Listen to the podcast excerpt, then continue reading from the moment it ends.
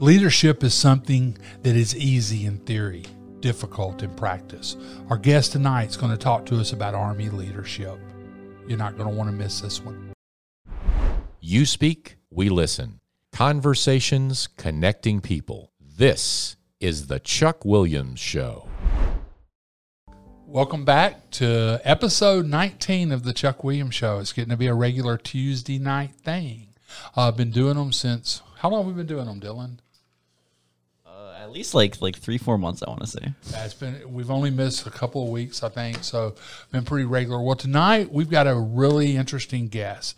He's got a he's got a strong Army background, retired Colonel David Fivecoat. David, thanks for joining us. Chuck, thanks for having me. I really appreciate you uh, having me on your show tonight.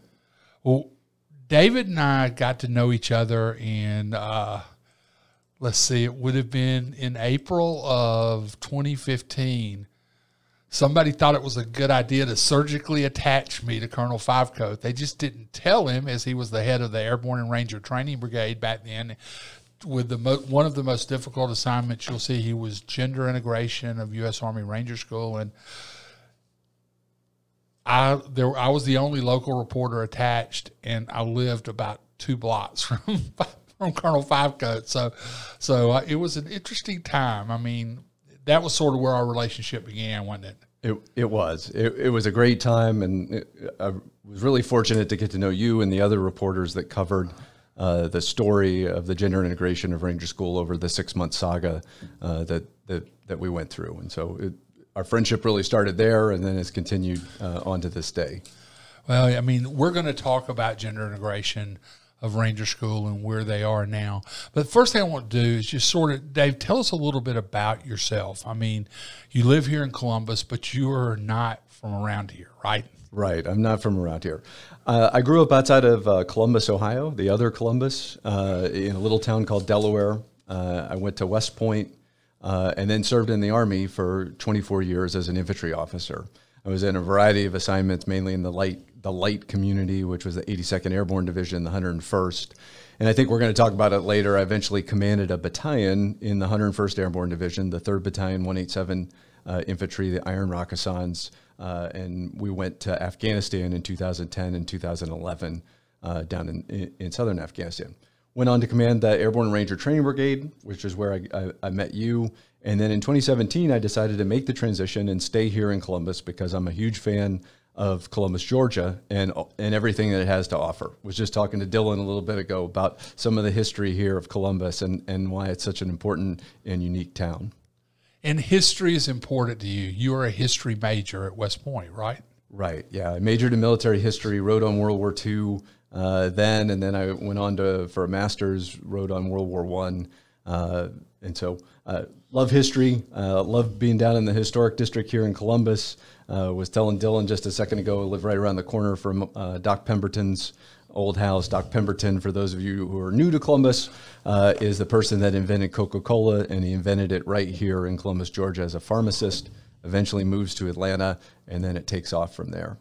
So you, so you have bought into the local history and of this town, but you know, you're a World War Two history student, historian, I guess would be pretty fair. What do you know about World War Two that maybe not be common, but a lot of us should know?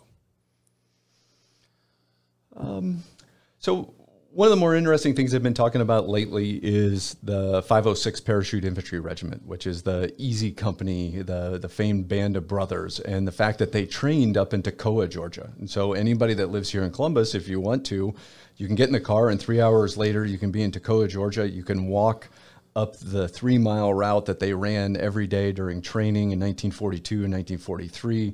They've got a wonderful little museum there. Uh, and you can go get to the top of Currahee Mountain, which, which uh, means stands alone, and the, and the regiment adopted that as its nickname. But it's a little piece of, of World War Two history that's right here in Georgia.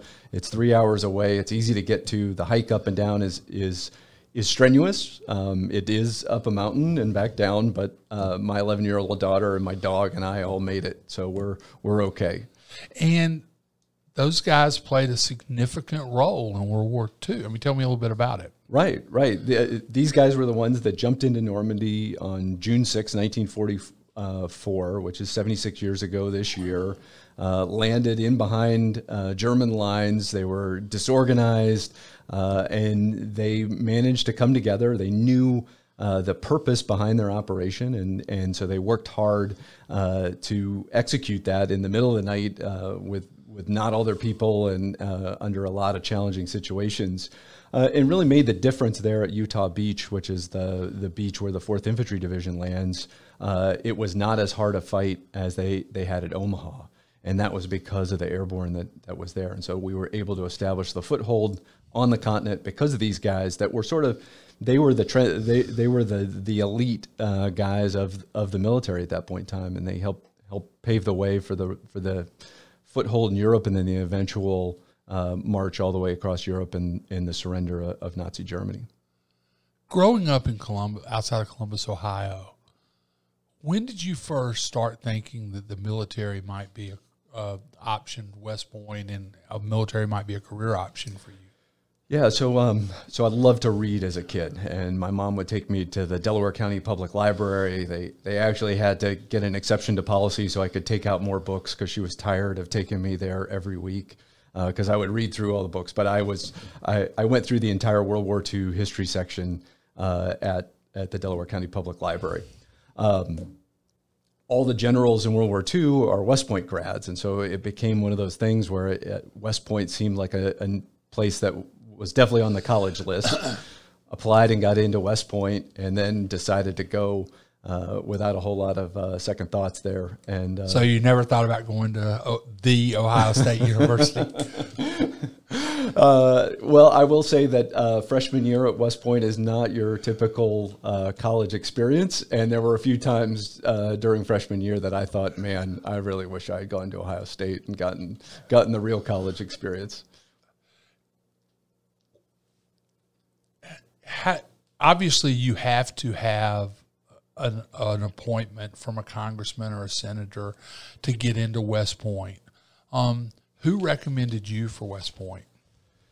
So I eventually went to West Point under, uh, you, well, you, there's three ways you can do a vice pre the vice president, the uh, senator, or uh, representative. You're encouraged to apply to all of them.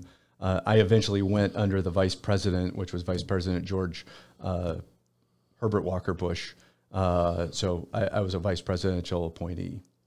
Wow, that I've ne I've never heard that. I thought you were appointed by your congressman in in Ohio. Well, so I I actually was also selected by the my U S representative and one out of the two senators. But West Point picks uh, which one you'll attend under, in, in order that they can maximize the number of of students that that can actually attend. So. Um, That's an honor, I think, to have the Vice President of the United States of America recommend you to attend West Point. That sounds like an incredible honor to me. Well, there was only five of us each year, and so you know, uh, I didn't know anything as a as a as a young freshman uh, at West Point, but yeah, it seems seems pretty cool that that George H. W. Bush uh, recommended me to attend. What'd you say in your letter to President Bush? Do you remember any of that now? You remember I, how you made your case? I don't. Uh, I do remember, so uh, the U S representative actually uh, interviewed us, and I think it was John Kasich at that point in time who goes on to be- Later a, a presidential candidate. Later a presidential candidate. Uh, he, he was our representative uh, in the district that, that I'm in, that I was in at that point in time. Um, but they typically have other people do the interviews, but they asked me some sort of, uh, some sort of question about how I would take this hill with a with a problem, and I had a reason half decent answer to, hey, I would you know maybe look for a way to go around behind or something like that, and they really liked that that answer. So I remember that from from the application process. Did your parents encourage you to attend West Point? That seems like it's a decision you would weigh with everybody around you. Um, my my parents were very supportive of me attending college. Um, I think uh, my mom uh, liked the idea of me attending West Point, but at that moment when you stand up in the gym and they say, okay, parents, you have two minutes to say goodbye to your kid, and the kids are going to go one way and the parents are going to go the other way. Uh, I think she had a few second thoughts at that point in time about uh, attending West Point. Um, She also really enjoyed the fact while I was at West Point, she didn't really enjoy the part where I'm in the Army and going to Bosnia and Kosovo and uh, Iraq and Afghanistan, as well, most as most mothers uh, would be concerned yeah, about mean, their sons. That's uh, absolutely, and you were clearly in harm's way a number of times. But it, before you got there, before you became commissioned out of West Point, and what year were, were you commissioned? Uh, nineteen ninety-three. Okay, so nineteen. Uh, so. You talked about your freshman year at West Point. I want to go back real quickly. What kind of doubts did you have as a West Point freshman about the decision you had made? Well, I, you know, I sort of like to joke that I was institutionalized for four years. There's a whole heck of a lot of rules at West Point. You know, there's times when you wake up. There's times when you go to breakfast. There's times when you go to class. Um, I only missed one class. I only... Uh, missed one class my entire four years at West Point, and I got punished for missing my sophomore year French class, uh, where I had to put on my best uniform and walk back and forth across a parking lot for, for four hours to, to for missing that class. Um, Why'd you miss the class? uh, I had an opportunity to take a nap in the morning, and I slept through my alarm, and I didn't get up. I woke up with like five minutes left with a class, and I'm just like, okay, I'm not going to make it. And so, Dylan, how much marching would you be doing right now? Uh, not that much. No, sir. Uh, Dylan's a student right now, and I'm, I know from time time to he may have been late to a class. No, I'm kidding. Actually, no, I missed so many classes. Like, if I ask at the start at the start of the semester, is there an attendance policy? It's good to it's good to know the ground rules, and so and there is an attendance policy at West Point. There is an attendance policy, but you know it's. It, Not to make light of it, but there's a game uh, to it. And once you learn the rules of the game and you adhere to the rules and, and learn to not make mistakes, um, you know, you, you learn what you what what's rewarded, what isn't, and, and you work hard within within that system. Um, you know, the strong science side of it, uh, I struggled a little bit with uh, freshman year calc. Uh, Did great the second year in math, but then struggled with physics. Um, but then once I got into the history department, I did did phenomenal. And so, you know, when you get into something that you really like, and I picked things that I wanted to do at West Point that I liked, which was study history, because the rest of West Point wasn't that much fun. And so I figured, hey, I might as well study something that I liked.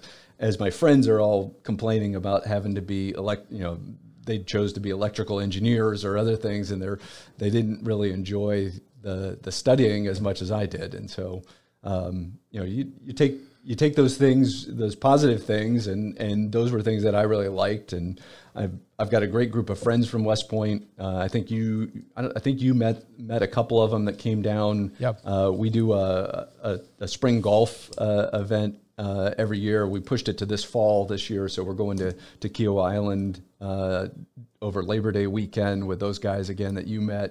Um, and so lifelong friends that came out of it. Part, part of it is the adversity and the hardship of being there uh, cause, you know, really makes some, some exceptionally tight bonds. And so I stay in touch with Brent and Pat and Homer, uh, you know, every couple weeks uh, to this day. Was there a professor at West Point that made an imp that had an impact on you that that you can look back today and say, wow, that, that was, that was something special. That was life-changing. Yeah. Uh, without a doubt, uh, Dave Lamb, uh, who was my freshman year military history, uh, professor. There was about fifty of us freshmen that were selected for this class. Um, and so we called our, we nicknamed ourselves Lamb's Disciples.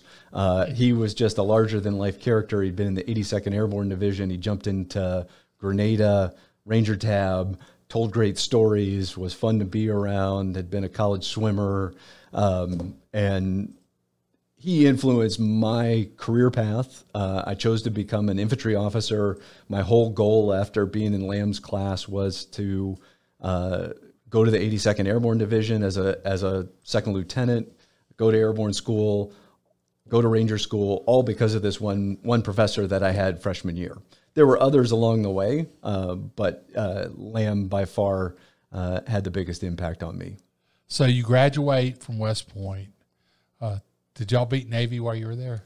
Uh, we beat we beat Navy three out of the four years. Okay, so you were during a good run. Yes, we were. it, it, it was a good run. It was not during the drought for uh, about the last uh, fifteen years, and now the last five years of Army football has been pretty good. Uh, Coach Munkin has has uh, put in a good system, good team. Uh, he, the the cadets like him and like to play for him.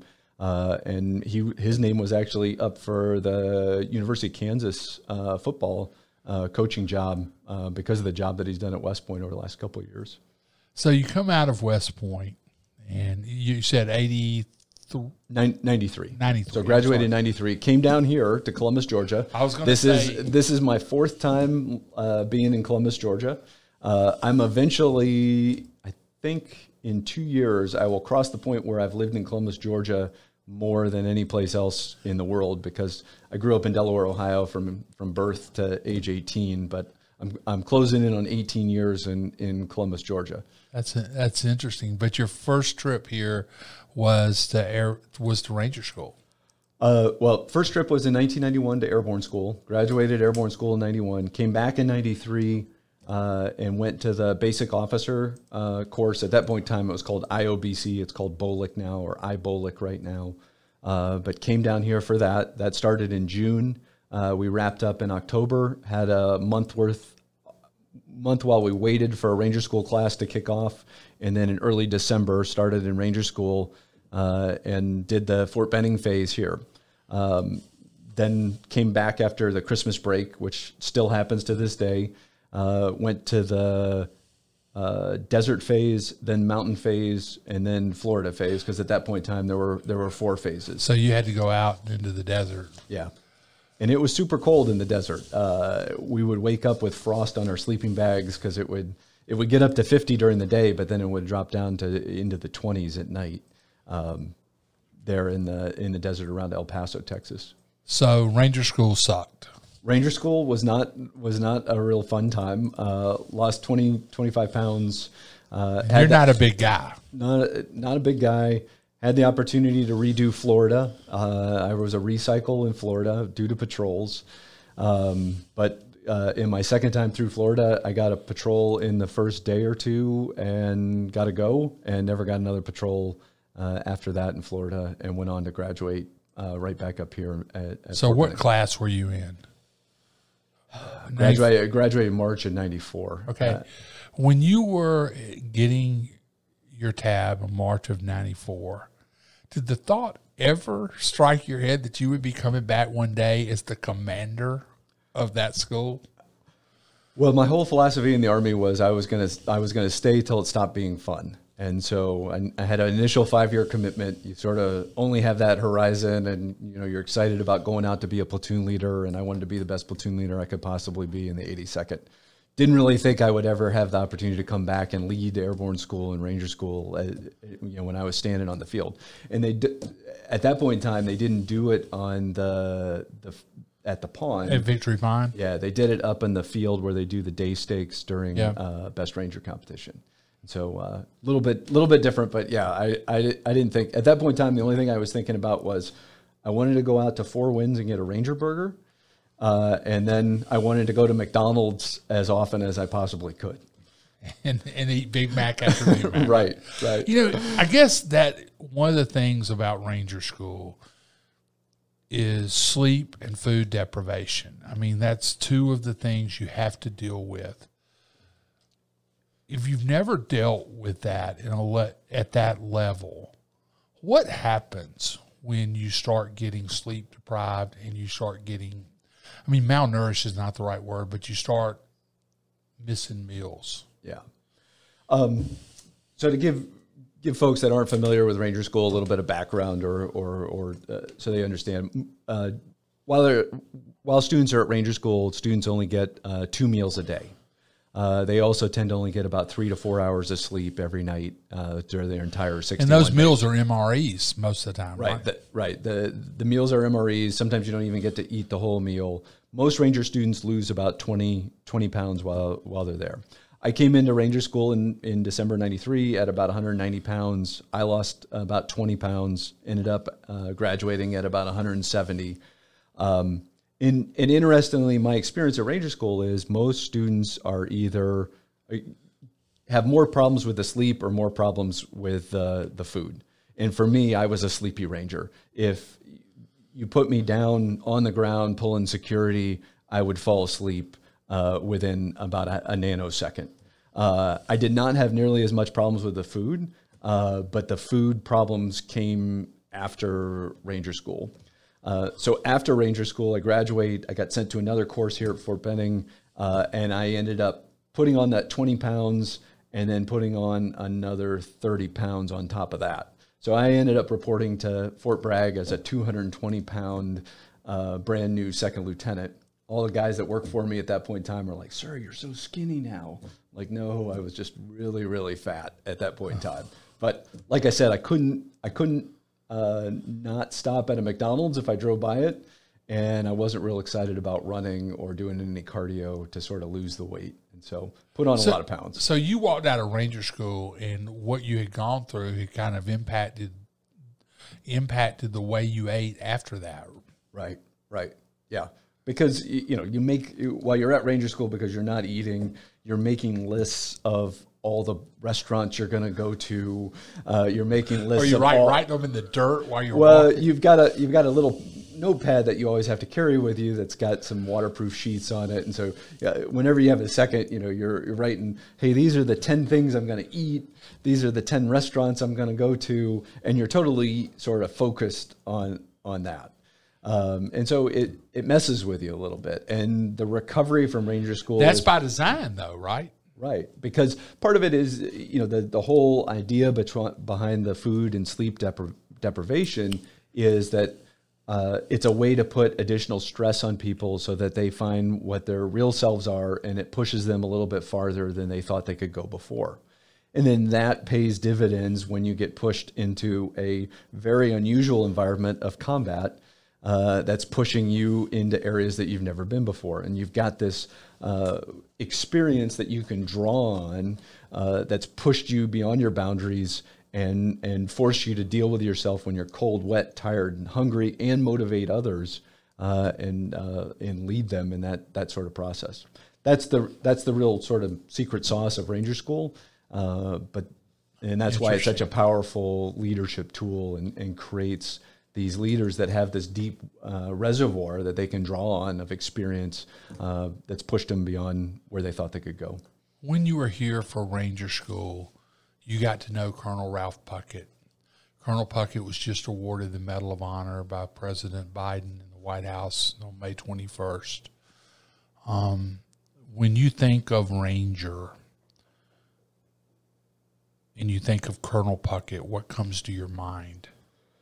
So the, the, the most amazing thing about Colonel Puckett for me is the uh, amount that he's given back to the Army community in what I would call his third act. You know, and his first his first act was as an officer in in the Army, from lieutenant in Korea all the way to Hill two oh five to Hill two oh five, and and and then he eventually goes on to command a brigade at, uh, at Fort Carson, uh, and then his second act he, he goes out into the corporate world. He runs uh, the Outward Bound uh, for a little while, and then stands up his own uh, leadership uh, sort of a cat outdoor leadership academy. Uh, and then he moves back here to Columbus, and he starts giving back to the military community. And uh, the amount, the selflessness of him giving back, he was a mentor to me as a, as a commander. Uh, he, he was also, you know, led from the front, uh, you know, several years before uh, the first women attended Ranger School. Uh, he wrote a letter to the editor of the Ledger Inquirer that's, that said, hey, I believe that women should be allowed to attend Uh, Ranger School. And when a guy of that stature, that's been the, the honorary colonel of the seventy-fifth Ranger Regiment for twelve years, commanded a Ranger company uh, in Korea, uh, commanded a battalion in combat in, in Vietnam, stands up and says that, that holds some weight in the Ranger community. Uh, it, and then his selflessness, you know, he came out to every single uh, physical fitness uh, test that we gave at Ranger School, all twenty, all twenty-two during my tenure. Uh, That's three A M in the morning. Right, three A M in the morning. He would walk out a mile on the five mile run, you know, yell and encourage the, the students, and was always such a uh, positive leadership uh, experience. So all, all of us that were working at Ranger School were going, man, I hope we're living up to this example that, that Colonel Puckett is setting right now as a, as a seventy, seventy or eighty year old uh, person, retiree. He would have been eighty, he's eighty, ninety-four now. So you go back six years, he's eighty-eight when, yeah. when eighty-seven, eighty-eight. I mean, right. That is absolutely amazing. Right.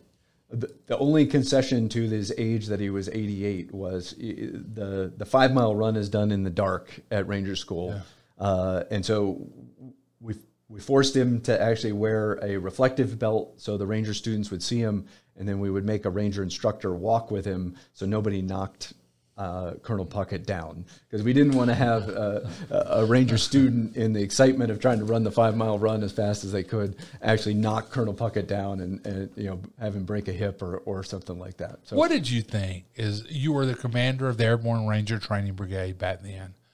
What did you think? What the first time you saw him out there? Did you kind of go look up his history, or did you know who he was?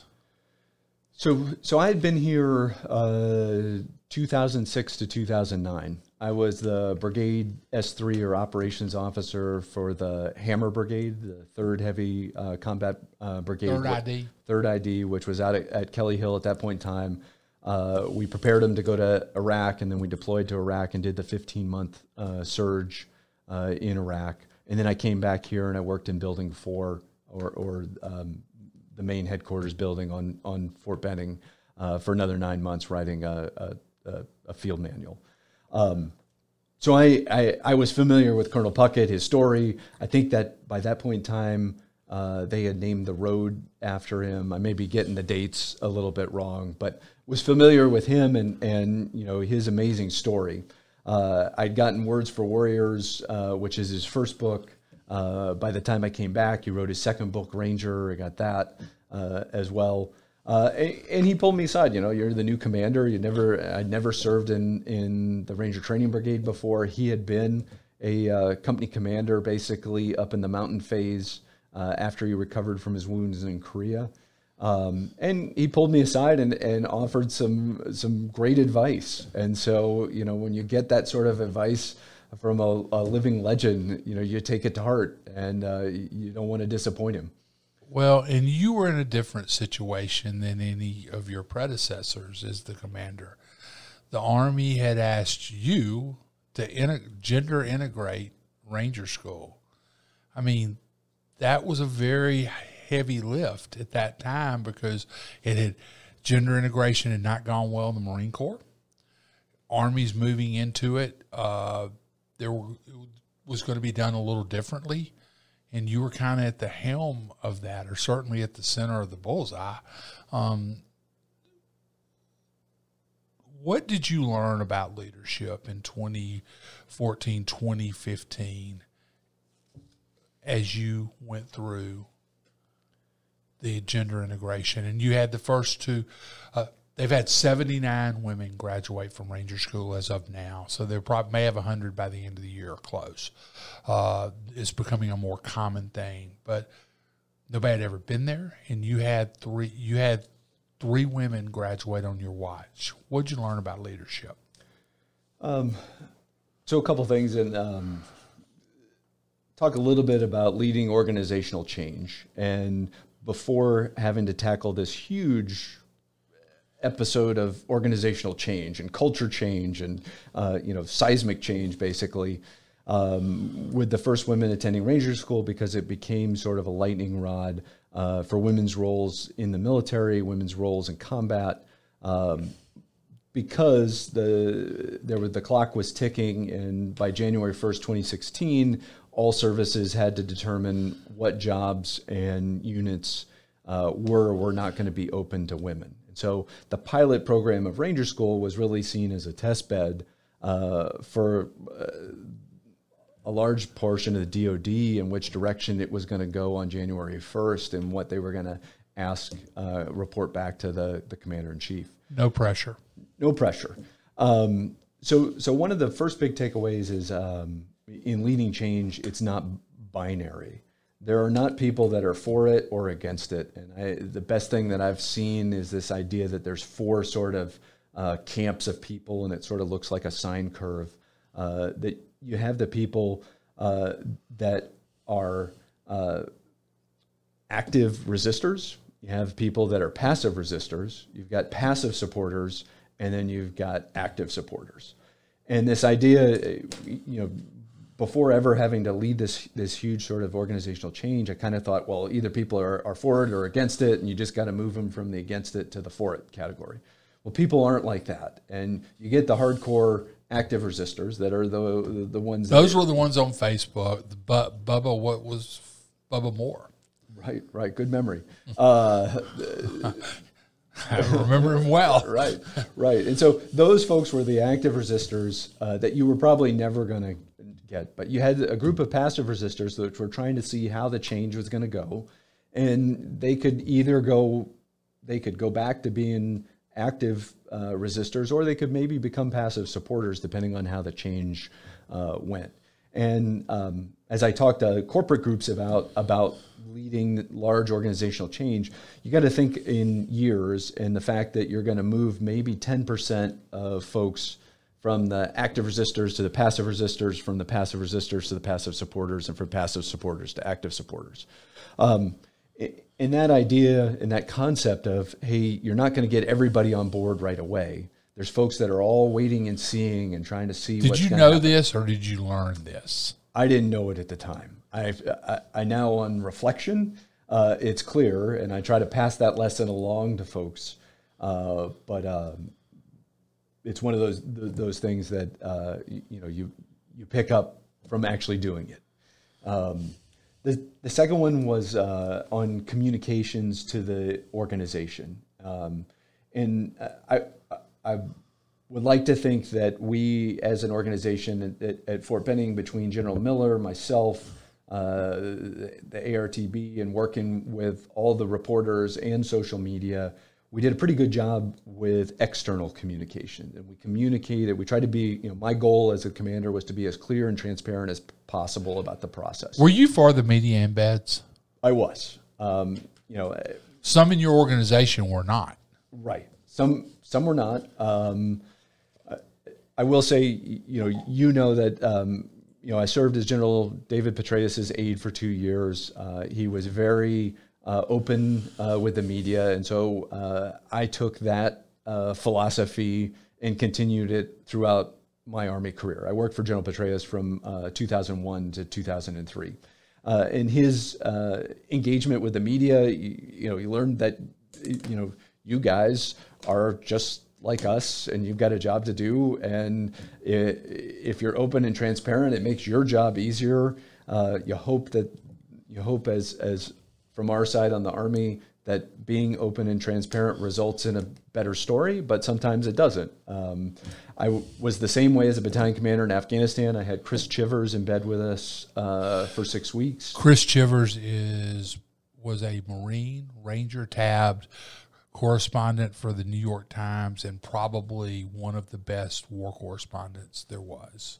Right. Or is. Or, or is. Uh, Chris is an amazing individual, wrote extensively about Iraq and Afghanistan, and then went on to cover Libya.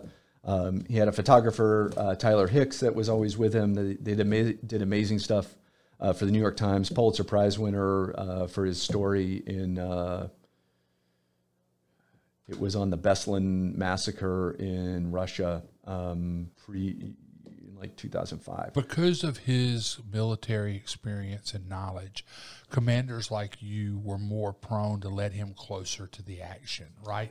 Right. Well, and he was, uh, you know, low, you know, didn't require a whole lot of uh, external uh, help. Uh, you know, he and Tyler were self, you know, self-supporting as they it's could like be. I had two guys dragging me to the top of Mount Yonah. You didn't have to do that. I didn't say that. You said that, Chuck. Uh, Um, but, uh, you know, I was, you know, he covered us in the New York Times uh, in Afghanistan for a couple of weeks. And unfortunately, on the front page of the New York Times, uh, during a, a gunfight between my scouts and, and the Taliban, the Taliban sent a fourteen-year-old kid out uh, to retrieve an A K forty-seven. And then, and when he grabbed the A K forty-seven, scouts didn't know how old he was, but they, the scouts shot and killed him. Uh, that ends up on the front page of the New York Times. It happened. Uh, my unit did it. I'm responsible for it as the commander. You don't typically want to have that sort of article hit the front page of the of the New York Times, but that was the the cost of of having Chris embed with us. And part of Chris embedding with us, and I thought my role as a commander, both in Afghanistan and then on in the Ranger Training Brigade, was to help tell the great stories of these people that are in the military. Uh, the Iron Rakassans that were fighting in southern Afghanistan, and then the Ranger instructors that are managing uh, this this cosmic change uh, when when women attended Ranger School. And so uh, I felt the best way to do that was to be open and transparent with the media, and that's why we brought brought you guys in. When there were three of us, myself, Dan Lamothe with the Washington Post, and Anna Mulrine with uh, um, Christian Science Monitor, and then I think Rich Oppel from the New York Times showed up at the, near right. the end of it. But and, and Gail, that was an, and Gail and Gail and Gail Zamak Lamon, and that's kind of where I'm going with this now. Uh, you obviously you deal you dealt with that change in a in a successful way, I guess. I mean, you know, it was pretty much your last assignment. Um, I think you did some stuff on post before you got out a few months later, but it was pretty much it. Um, But I want to go back to Afghanistan. Right now, we're out of there. I mean, you know, much of your career was centered around Afghanistan. You commanded a battalion over there. How many deployments into Afghanistan did you do? So I, I did one deployment into Afghanistan from two thousand ten to eleven, and I did three three deployments uh, in Iraq. Uh, two thousand three, the invasion, uh, back again for two thousand five, and then back again in two thousand seven and two thousand eight. Um, but yeah, I, you know, you know, the withdrawal from Afghanistan is hard. Um, you know, the, the, the valor, the honor, and the sacrifice of, of the battalion, uh, I was fortunate to, to lead, uh, as we fought across Paktika Province, uh, in Ghazni Province in two thousand ten and two thousand eleven, uh, it is, you know, it's a central part of my life. Uh, you know, I was working a six and a half day a week job, uh, trying to, you know, get as get everybody home uh, safe, uh, to make a they difference. All, they all didn't come home, did they? No, it was a tough fight. Uh, we lost three uh, three soldiers and had over a hundred uh, wounded uh, during during the year deployment. Um, you know, but but we worked hard to try to uh, you know, increase the safety and security uh, of those two provinces. Uh, we worked with our Afghan partners. We worked with the governors, uh, the army, the police. Uh, and it it was a tough year, uh, exceptionally tough. Um, and it's tough to see us pulling out of Afghanistan. Uh, but we're ten years later than that sacrifice that my battalion uh, put into it. And for whatever reason, uh, which will be debated for quite a while, and historians in another uh, decade will take a look at it. Uh, but we really, you know, as we're seeing right now, we've kind of fumbled uh, our ability to help the Afghan army, police, and air force uh, stand up and be able to fight on their own. And we had twenty years to do that. Um, and we invested a lot of money, a lot of equipment, a lot of training, a lot of effort. You know, we were working every day with the police and the army and the N D S that was in our in our province uh, to try to make them better, and and so that they could uh, enforce the rule of law in their in their country and uh, make it safe and secure for the Afghan people. And the Taliban uh, has their own ideas about that. And uh, has right the Taliban reclaimed the two provinces that you worked? Have you looked at that? Do you know yet? Uh, there, I would say even while we were there, uh, it was partial control. Uh, the Taliban, uh, we controlled some of the larger villages and some of the roads, and in the rural areas, the Taliban uh, provided security. They had uh, judges that moved around that, that resolved disputes. Uh, they taxed uh, the, the locals, uh, and they had a system of laws, which was Sharia law, Um, that, that they that they enforced. Um, They were doing a lot of the things that in two thousand ten and eleven at the height of the surge that we wanted the Afghan government to do, uh, but we couldn't get the Afghan government to do. Ghazni Province, the province that we were in for the second half of the tour, uh, actually the area that we were in uh, about two years after we left actually revolted against the Taliban, kicked the Taliban out because of the pressure that the Americans and the Afghans were putting on them, uh, and established a bigger bubble uh, of, of Afghan government control in, in that area. It's since slid back. Uh, they're back. The Afghan government is back being in charge of Ghazni city proper, Sharana, which is the capital, Paktika, and then a few of the larger villages. But when you get out into the rural area, it's the Taliban, because uh, the locals see them as a better chance for the future. They don't see the Afghan government as a better chance of, for the future. Um, and that's the tough thing. Uh, we wanted them to be the best shot for the future, uh, and they fell a little bit short.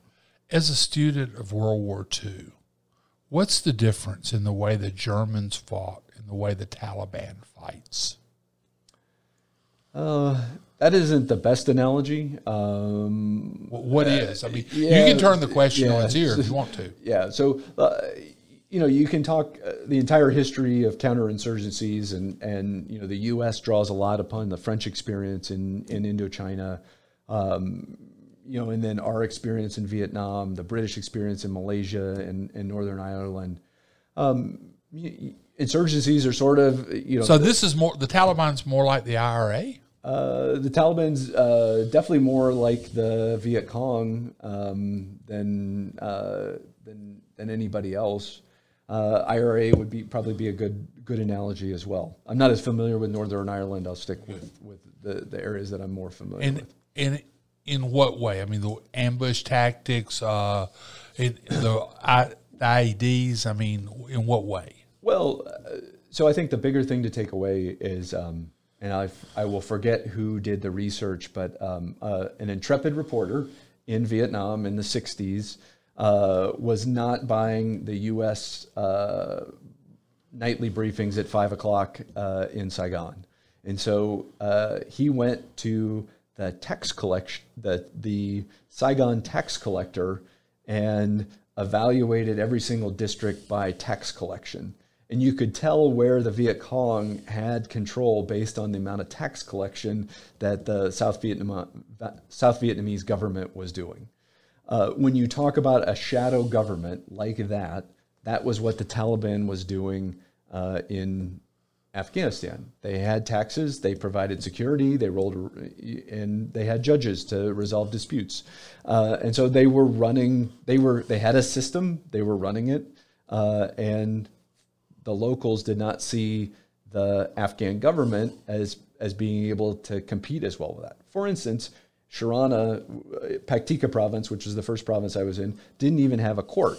So if, if the locals had a dispute, they had to take it all the way to Kabul to resolve that dispute, or the governor would run unofficial sort of court sessions and would just bring people into his office and hear them and make decisions. Um, and so you wanted that stuff to work, but it, it, it didn't work. And so that's where the Taliban comes in, fills the vacuum, and provides that kind of stuff that, that folks want, because you folks want a framework that they can base, hey, I'm going to be able to farm here for the next twenty years, and you know the, the Taliban's going to take ten percent every year, but that's okay. It's better. It's consistent. It's reliable. I know what they're going to do, and they're going to do that, and I can keep farming here. Um, what was your reaction a week or so ago when you saw General Miller and his command staff? You have been on a command staff under him at Fort Benning. When you saw General Miller and his commanders on that airplane with American, I don't know if you saw that American flag photo, and they were coming home. You knew the guy that ran the last four, three and a half, four years of it. You knew Scott Miller well. You know Scott Miller well. Um, uh, what were your thoughts when you saw General Miller? I mean, you're an Afghan veteran. When you saw him coming home, what were your thoughts? Well, it was tough. It, it was tough seeing. Uh, you know, I, I've known people that have fought in Afghanistan for the entire twenty years of the conflict, from the guys and women that went in uh, in the early days, you know, post nine eleven in October, uh, that were, you know, parachuting in or riding the horses, uh, all the way to General Miller at the end. And it's sad. It's tough. It's tough to, it's tough to see. It's tough to, to, you know, process that the twenty years worth of work there is over. Uh, and it didn't end the way that we really wanted it to. And so that was exceptionally tough. Which means a victory. It didn't end in a victory. Well, and I, and I know. Well, I,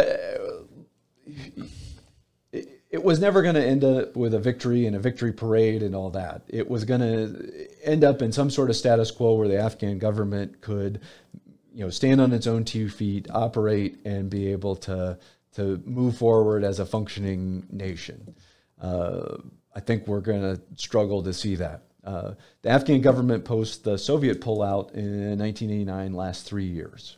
Um, and so my mark is, will this Afghan government last for, for three years? And that Afghan government fought the Taliban to a standstill uh, and really collapsed only when the money dried up coming out of the Soviet Union as the Soviet Union collapsed. And so um, we'll, they're redrawing lines on the battlefield right now. We'll, we'll see what that sort of stabilizes out to be and see what the government of Afghanistan is able to, to put forward going forward here for the next couple of years. I have my fingers crossed that they'll be, you know, you know right now it's, cha it's chaotic um, and uh, things are moving quickly, but it's going to eventually stabilize out into some sort of status quo. And how much of the Afghan government and how much they control is going to be very interesting and will set the stage for them going forward for the next couple of years. That's something everybody will be watching. Right. You've got a copy of a book right there, and I want you to hold it up. Dylan, you want me to hold it up? Okay. That's it. Perfect. Okay, I want you to tell me a little bit about this, and this is kind of what you and I have been talking about, uh, leadership, but when COVID hit, you were working, giving tours on battlefields all over the East Coast, I guess the country. Yeah. Uh, leadership tours to business leaders and talking yeah. about leadership lessons. Well, you kind of went into COVID timeout, I guess is a good way to put it. You kind of went into, you, you were cautious during COVID. Um, and you, uh, you decided to work on a book that you self-published, if I got it right. There it is. Grow Your Grit. And it's leadership lessons. And essentially this book was written essentially a day at a time, just writing columns in your thoughts. What prompted you to do that in the in in the COVID? Yeah, so um, so when I retired from the Army in, in twenty seventeen, I went to work for another company and, and did uh, leadership training by taking groups to battlefields and talking about history and leadership. Uh, in March of twenty twenty, uh, as COVID was hitting, I decided I wasn't being gritty enough, so I decided to stand up my own company, uh, the Fivecoat Consulting Group. Uh, and uh, so in March of twenty twenty, I stood up my own company and I started blogging about leadership. And, and part of it was, as COVID was hitting, COVID felt a lot like uh, the combat experiences that I had had. And I said, hey, you know, we're in tumultuous times. Uh, maybe some of the lessons, the hard-won lessons that I learned in Iraq and Afghanistan, I can share them and can help folks get their, uh, themselves, their families, uh, and their businesses uh, through this challenging time uh, and out on, on the other side. Um, and so started blogging, uh, didn't uh, intend on being a blogger uh, at age uh, forty-nine, but uh, started blogging twice a week on leadership topics.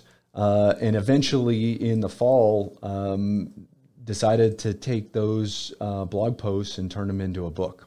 And I tried one book uh, and wrote it, and it wasn't very good. And so I trashed that. And then I took a lot of the, the stuff that I had put together in that, and that ended up uh, becoming uh, Grow Your Grit. Uh, had a client, I'd been doing some business consulting uh, during the pandemic, uh, and had a client say, hey, you know, Uh, you know a little bit about grit. What are, what are your thoughts on this? And I started looking around. I read Angela Duckworth's uh, stuff. I uh, read a couple other people's stuff on grit. And I, and I came to the conclusion that they didn't really have a good process uh, or good approach to how folks could grow their personal grit or develop gritty organizations. And so I sat down to write that, and I shared some of the chapters through my, my blog posts, um, and shared it out, uh, put the whole book together, eventually shared it out to five readers. They provided some great feedback, uh, and then uh, found an editor, hired an editor, uh, and uh, turned it into what you see uh, in front of you there. It came out on July twelfth. It's, it's on Amazon. Uh, and so selling a few of them? Sell, selling a few of them, yeah. You know, it's been a great first week. Just when, shipped off fifty today to a guy out in Hawaii. When you say grit, most of us down here want to put butter on it, um, or cheese, you, right? Cheese, cheese grits, right. Yes. But you know, and I just went to dictionary dot com, which I'll do sometimes when I think I know the meaning of a word, but I'm saying, okay, grit is, and I'm sure it's not the one small loose particles of stone and stand. That's not it. I think this is the definition you're talking about: courage and resolve, strength of character. Right. I like to define uh, grit as the will to persevere and achieve long-term goals. So the will to persevere and achieve long-term goals is how I like to define grit. So uh, I think that's helpful for folks to think about. And you know, we all have these long-term goals that we want. For one, for me, one was publishing a book. Uh, and it became my own gritty, you know, gritty journey inside the writing about grit on how do you get this book out? You know, like just today, I'm trying to figure out Square because I have to sell some books uh, at a at a talk I'm doing in Missouri next week, and so I'm trying to figure out, you know, how do I stand up Square? How can I take credit cards there? You know and, how to do that? Can you? And so, you know, same thing. I I I. You know, I designed my own website. I had to find uh, the publisher that could help me uh, design the cover and do the interior design, work with an editor. Uh, I had no idea that people get paid to, to index a book. And so I had to hire a professional indexer to index the book. Are you glad uh, you did this? I, I'm, I'm, I'm very glad. I hope it helps some people uh, achieve their long-term goals. Uh, and uh, if it does that, it's a win. A big win. You know, it's interesting because grit comes in a lot of different ways. I mean, you deal with it. I mean, in retrospect, it took some grit to leave a newspaper job and come to T V for me. That, I mean, that's, you know, and that's the kind of stuff you're talking about in here is people making their own life's choices, some of them which are maybe obvious but are not very easy. Um, and, you know, that. When did you first learn that you had to have grit to survive in the Army? Uh, the the first day at West Point when you're running around getting yelled at by every single person that's there. Uh, and you're just like, oh, gosh, when is this day ever going to end? And it get, you know, and the sun comes up the next morning. You're like, hey, I gotta, I gotta put the shoes on and the uniform and get out there and do it again. Uh, And that was, you know, West Point is a long four-year struggle, and uh, you know, like we talked about earlier, it's not the not the normal college experience. Uh, it is something that requires some grit and perseverance to to actually get to the graduation day when you throw your cap up in the air and you're so excited that uh, it's over and you have an opportunity to go out in the, into the Army and try to try to lead soldiers. Um, you're. You retired here. We're getting near the end of this, so um, I want to kind of start a wrap up. But you retired here. Why did you retire in Columbus? So I think if you had asked me in nineteen ninety-one when I came down here for airborne school, would I ever retire in Columbus? Uh, and I think you just that, said, yeah, Ohio, I, right? I, I would have said, I think the answer would have been heck no. Uh, but uh, having come in and out of here uh, over the years and watched Columbus reinvent itself, uh, the town is is amazing. You know, the the ninety-six Olympics and the catalyst there uh, with the the folks that that that brought softball here, uh, the Dragonfly trails. You know, thirty-eight miles of bike trails here in town that connect to Fort Benning, and so then you can ride all over. Uh, Fort Benning. I'm and a you're an avid cyclist. I'm an avid cyclist, so that was huge. I, I have become a huge ambassador for Columbus. I talk it up to anybody that, that'll listen. You know, longest uh, urban whitewater rafting course, zip lining across the Chattahoochee, uh, great restaurants, uh, two new hotels that just opened. Uh, Columbus has so much going for it, and yet it was a declining mill town in nineteen ninety-one as I got stuff here in was, eighty-nine. As stuff was offshoring, uh, and the mills closed up, and yet the town and the leaders here in the town uh, figured out, hey, we need to reinvent ourselves. And, you know, Synovus has grown and, and prospered, T S I S, AFLAC, uh, W C. Bradley, uh, uh, uh, Jordan and his uh, camouflage, uh, Real salt, trade. yeah, Salt Life, all the, you know, Delta Data, uh, all these companies are growing and thriving here um, because of the great things that the, the town has to offer. It's got great weather, you know, uh, you know, the you know winter is a couple of weeks of thirty degree, below thirty degree weather. You might get snow once every five years. Uh, the town has so much to offer for uh, offer. Uh, and so uh, I'm, I'm proud to, to be a resident of Columbus and, and live down in the historic district and have made some great friends here in town. You know, you probably did a lot of running in your younger life just because that's P T and that's what y'all do. How many jumps did you have? So I did uh, one hundred two parachute jumps uh, before, before I re- over the entire course of my career. Is that kind of one of the things that led you to cycling, was the damage that your knees and ankles took on those jumps? Uh, actually, knock on knock on wood, um, other than a bruised rib and a concussion, I really didn't have too many jump injuries.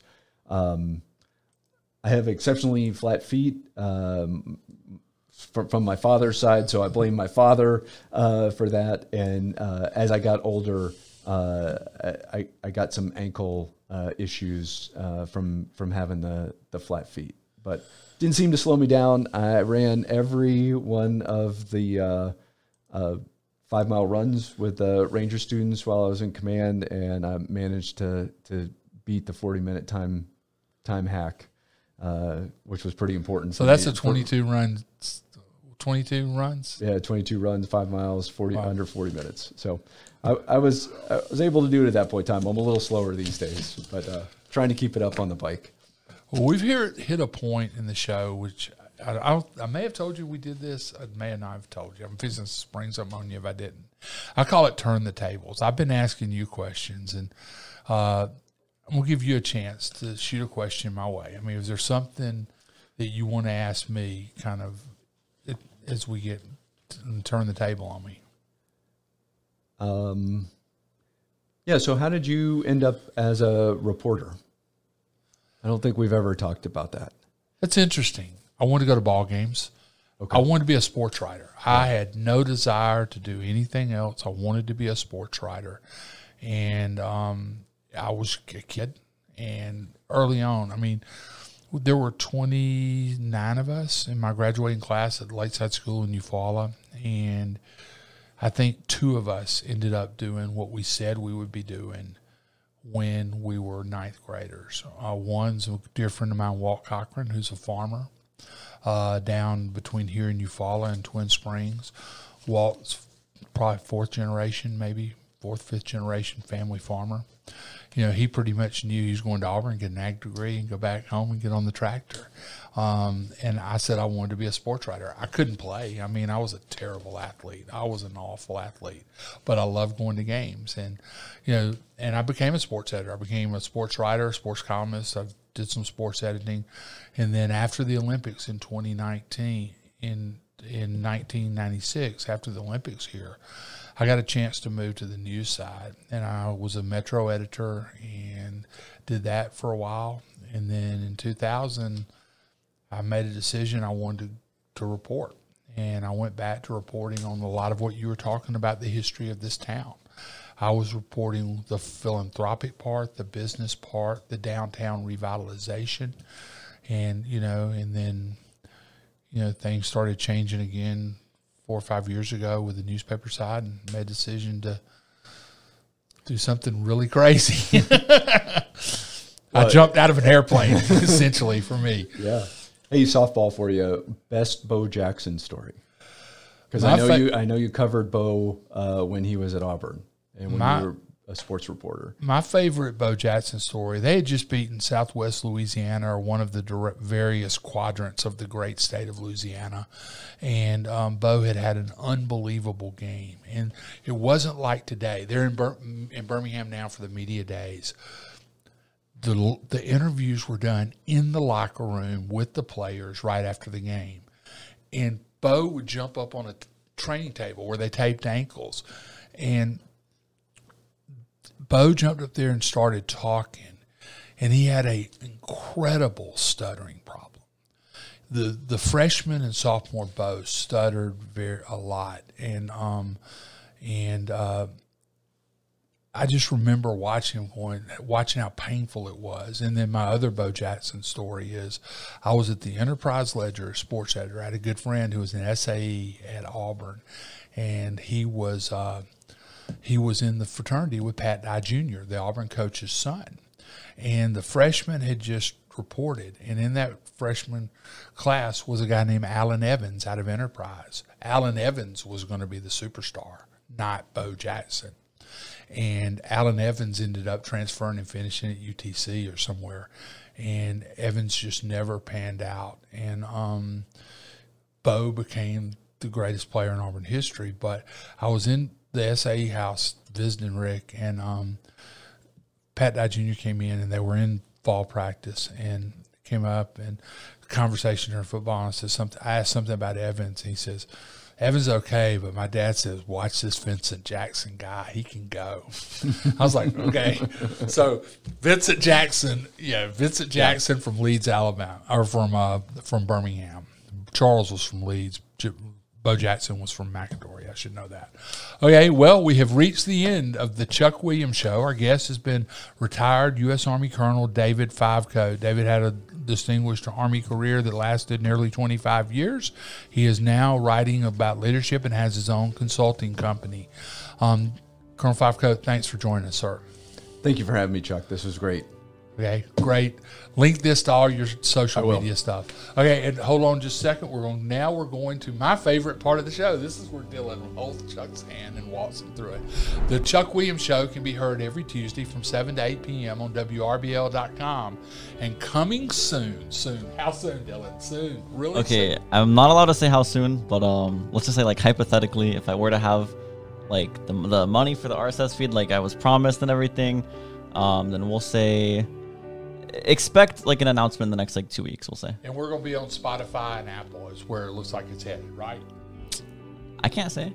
Okay, we're not there. Just, just hang tight, guys. This one, we've been saying this for eighteen weeks. We're almost there. Okay, you can also follow me on social media. I'm available on Twitter at Chuck Williams. I'm available on Facebook, Chuck Williams W R B L, and also you can get me on Instagram at Chuck Williams zero nine nine nine. You know, it's weird. This show is starting to turn into a military theme in a lot of ways.